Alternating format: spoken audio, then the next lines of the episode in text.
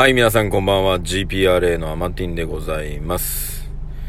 えー、ただいま、えー、夜ですね。もう今何時なんだろうな。1時半ぐらいですね。えー、今帰宅中です。えー、別に帰宅に住んでるわけではございません。はい。さあ、えー、今ね、日曜日の夜中なんですけども、うん、まあ、またね、新しい1週間が始まるということで、えー、今度火曜日ですかね、えー、10月の22日、えー、その、天皇の、その、な、なんですかね、そ、なんかの儀式、儀式があって。えー、皆さん祝日だという話をね、小耳に挟んだんですが、えー、私ね、そんなもんは関係なく、えー、生きておりますので、うん、祝日とか関係ないんですが、えー、ね、なんか、まあ、愛知県で言うとね、トヨタとか、ああいったトヨタ関連の方はね、21日、まあ明日の、要するに月曜日ですね、月曜日もお休みになってて、まあ土日月火とね、4連休になってるよって話もちらっと小耳に挟みましたが、皆さん、まあの、会社はとかね、まあ学校、まあ学校はお休みみたいですよね。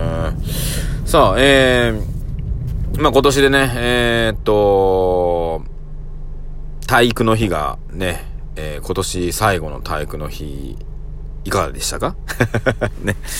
えー、来年からはね、えー、スポーツの日になるそうで、で、スポーツの日もね、10月の第2週ではなくね、7月の、えー、何日に移動して、で、その翌年はまた10月の第2週に戻ってくるっていうね。で、戻ってきた時にはもうスポーツの日として戻ってくるので、体育の日はもうね、なくなってしまうっていうね。で、まあ、祝日のね、あれ、法律があるみたいで、あのー、いろんな休みがあるじゃないですか。なんたらの日、ね。子供の日とか。えー、ね。で、なんたらの日っていうのが入る祝日は、えっ、ー、と、移動が可能ですっていうことを知りました。はい。ね。なんていうのかな。だから、文化の日。ね。文化の日は移動可能なんです。でも、建国記念日なのか、建国記念の日なのか、ちょっと俺覚えてないけど、その、のが入らない祝日は動かせないそうです。ねそんなルール知ってました？だから体育の日もね 体育の日もね、10月10日だったのが、今は、例えば10月の第2週とかっていう表現するじゃないですか。2週の、えー、月曜日だったりとかね、えー、するんですけど、だから10月10日じゃなくなったっていうね。それが、まあ、祝日が動かせる理由で、それを、そのね、法律をうまく使って10月の第2週にある体育の日を7月に動かすっていうね。あと、山の日だっけな。その辺も動かすとか言ってましたよね。で、それはオリンピックに合わせてね、動かすっていうことなんですけども、まあ、まあ、そもそも10月10日がね、体育の日だったのは、オリンピックが、の開会式だったかなのはずなんですよ。待てよと。今オリンピック夏にやってるけど、東京オリンピックの最初の頃って10月だったんだな。ね。じゃあなんでこんな時間にね、こんな、クソ暑い時にね、オリンピックやるんだっていう話になると、これは、ね、アメリカのね、放映権の話になってくるんですよ。今、ちょうど今、通過してるとこで完全に事故った車が運ばれていく感じですね、今ね。ね、皆さん気をつけましょうね、車の運転はね。そう、そうやって考えると、ね、今、オリンピックって本当にアメリカの放映権、アメリカの時間に合わせてね、いろいろやるし、あとはその、なんていうんですかあのー、バスケットとかラグビー、あアメフトとかがは、やらない時期にやるっていうね。だからクソ暑い夏にやってるんですよ。あれ、どうにかしてほしいですよね。ねえ。やっぱりそこ、ね、どうなんでしょうかね。まあ確かにお金が動いてますからね、あれも。うん。まあ、簡単に言ったらね、誰かが立ち上げたのが全世界に広まったイベントですから、それはそれですごいなと思うんですよ。はい、ね。まあ、それがね、国を挙げてやる話なのかとかっていうのはまた別の議論になってくるので、まあね、あの、何か盛り上がった時に乗ね、その流れに乗っちまえばいいなっていう考えの人もいるし、そうすることによって無駄なものもできちゃうよっていう人もいるし、まあそれはいろいろ考え方がありますよね。で、そこでまあ考えてね、ああだ普段文句言うんだったら、ね、そういうのを決められる方に入った方がいいよね、とは思いますね。だから、ね、国会議員になるのか、ね、もっと違うところから動かせるようになるのか、ね。今だったらね、大企業、ね、経団連大企業とかにいた方が、ね、その辺の社長になっちまった方が、日本を動かしやすいのかもしれませんしね。はい。いや、実は官僚になった方が実は裏で動かせるのかもしれないし、それはちょっとわからないですけども、うん。まあ、でもそういった意味でね、あの、何か動かせるもの、自分で決められるものを、の、まあ、一つのね、コミュニティを持っとくっていうのもありが、ね、ありかなと思ってます。まあ、家族もね、一つのコミュニティですし、ね。例えばお父さんだったらね、俺の言うことを聞け、やだ、やだ、やだ、みたいなね。うん、全然威厳がない、みたいなね。っていう家庭もあるでしょうし、ね。そこはまあ、いろいろあると思いますが。やっぱりね、こう、決められるっていうのは大事ですね。で、その決めてくとか決められるようになるには、あの、何でもいいからコミュニティに入るわけではなく、なんていうのかな。やっぱり自分の好きなこととか、ね。じゃないと、やっぱり、あのー、そこに来てる人たちも、やっぱりそれが好きで集まってるから、やっぱり共通の話題、共通の言語っていうのがね、存在した方が、やっぱり楽しいは楽しいですよね。だって全然知らないアーティストのライブに行って、そこのね、ファンの方と、ねえ、あんまり語らいにくいじゃないですか。ね。互いにファンだとね、あの、なんていうの、例えばジャニーズとかだとね、なんか、私あの人好き、あの人好き、キャキャキャとかなる、なってちょっと、ね、どうなのかなと思うけど、うーん、まあ、ちゃんとしてね、応援しようよっていうとこでね、あの人のここいいよね、この曲いいよね、とかっていうのをさ、その、シェアできるっていうのはね、いいよなって思います。そう思うとね、俺、アーティストって誰が好きなんだろうなって思うと、あんまりね、音楽に左右されて生きてきてないんですよ。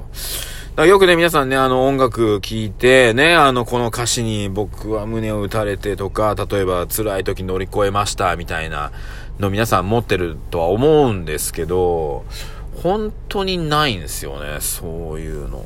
うーん。そこはね、僕の中のね、一つの悩みで、うーん。なんだろうななんだろう。もともと、だから、今ね、そこで苦しんでる。まあ僕も若干苦しんでる部分あるんですけど、昔の教育ってね、人に迷惑をかけない。ね。自分でできるようにするっていうね、えー、時代の教育を受けてきてるので、人に、ま、ね、あの、迷惑かけないとか、人に頼るとか、ね、いや、自分でできることは自分でやるっていう生き方をしてきちゃったがために、その、なんていうの？できないとかって言わないとか、言えないとか、ね。あとは人に頼らないみたいな。ね。これがね、今の時代全くうまくいかない方法なんですよ。って思った時に、やっぱり学校教育も今若干変わってきてると、来てるとは思いますけども、ね、人に迷惑はかける。ね。しかも向こうからかけられたとしてもそれは受け入れろっていう教育にした方が僕はいいと思うんですよ。迷惑かけるけど、お前もかけても俺は全然そんなこと起こらんよっていうことなんですよ。そうしないと、やっぱりチャレンジしなくなるんですよ。これやったら迷惑かかるかなとかって考えるから。ねだからそこだと思うんですよね。やっぱ失敗するっていうのが当たり前の時代にならないと、失敗すらしない経験値の人って、うーん、うまくいかないんだよなって思うんですよね。だから、子供たちには特に、もういろいろね、あの、あれだめ、これだめ言うんじゃなく、あ、どうぞやってみてください。失敗した。あ、いいんじゃないそれ失敗じゃないよ。チャレンジだよ。ってね。チャレンジジョイだよ。みたいなことが言える、まあお父さんお母さんが増えていくといいかなとは思ってますけどね。まあこれがね、そう簡単にはいかないですよ。僕が塾のね、先生やってた時も、やっぱお、ね、親御さんと懇談会とかやるわけですよ。うん。ああ、ここの子供はかわいそうだなとか思いながら聞いてたもんな話。でね、20いくつの若造にね、まあ、その頃40とかのお父さんとかでそうなるわけじゃないですか。中学校ぐらいのお子さん持ってると。ねえ。いや、そんなお前に言われたくねえ、みたいなさ。っていうのもあってね。うーん、まあ、でも、そう思うとね、やっぱりその世の中、あのとこ、あの頃から思ってるのは、子供勉強させるより親勉強させた方がいいなってすっごいあの頃思ってた。うーん。親だなぁと思って。うん、勉強って言ってもあれよ、学習ね、が、あの、学校の学習じゃないですよ。本当に、なんていうのかな。まあ、一つで言えば子育てだったり、例えば家族の運営の仕方であったりとかね。あのー、リーダーシップとかね。そういうことを学ばないと、とか、本当にさ、子供に何かを任せるとかさ、そういったのってできないよなーっていうのはね、あの頃すごく思ってましたね。で、まあ今、それがあって今ね、あやっぱり大人がチャレンジしないととか、大人を教育するっていうことに、まあ、ちょっとずつね、着手してるっていう感じですかね。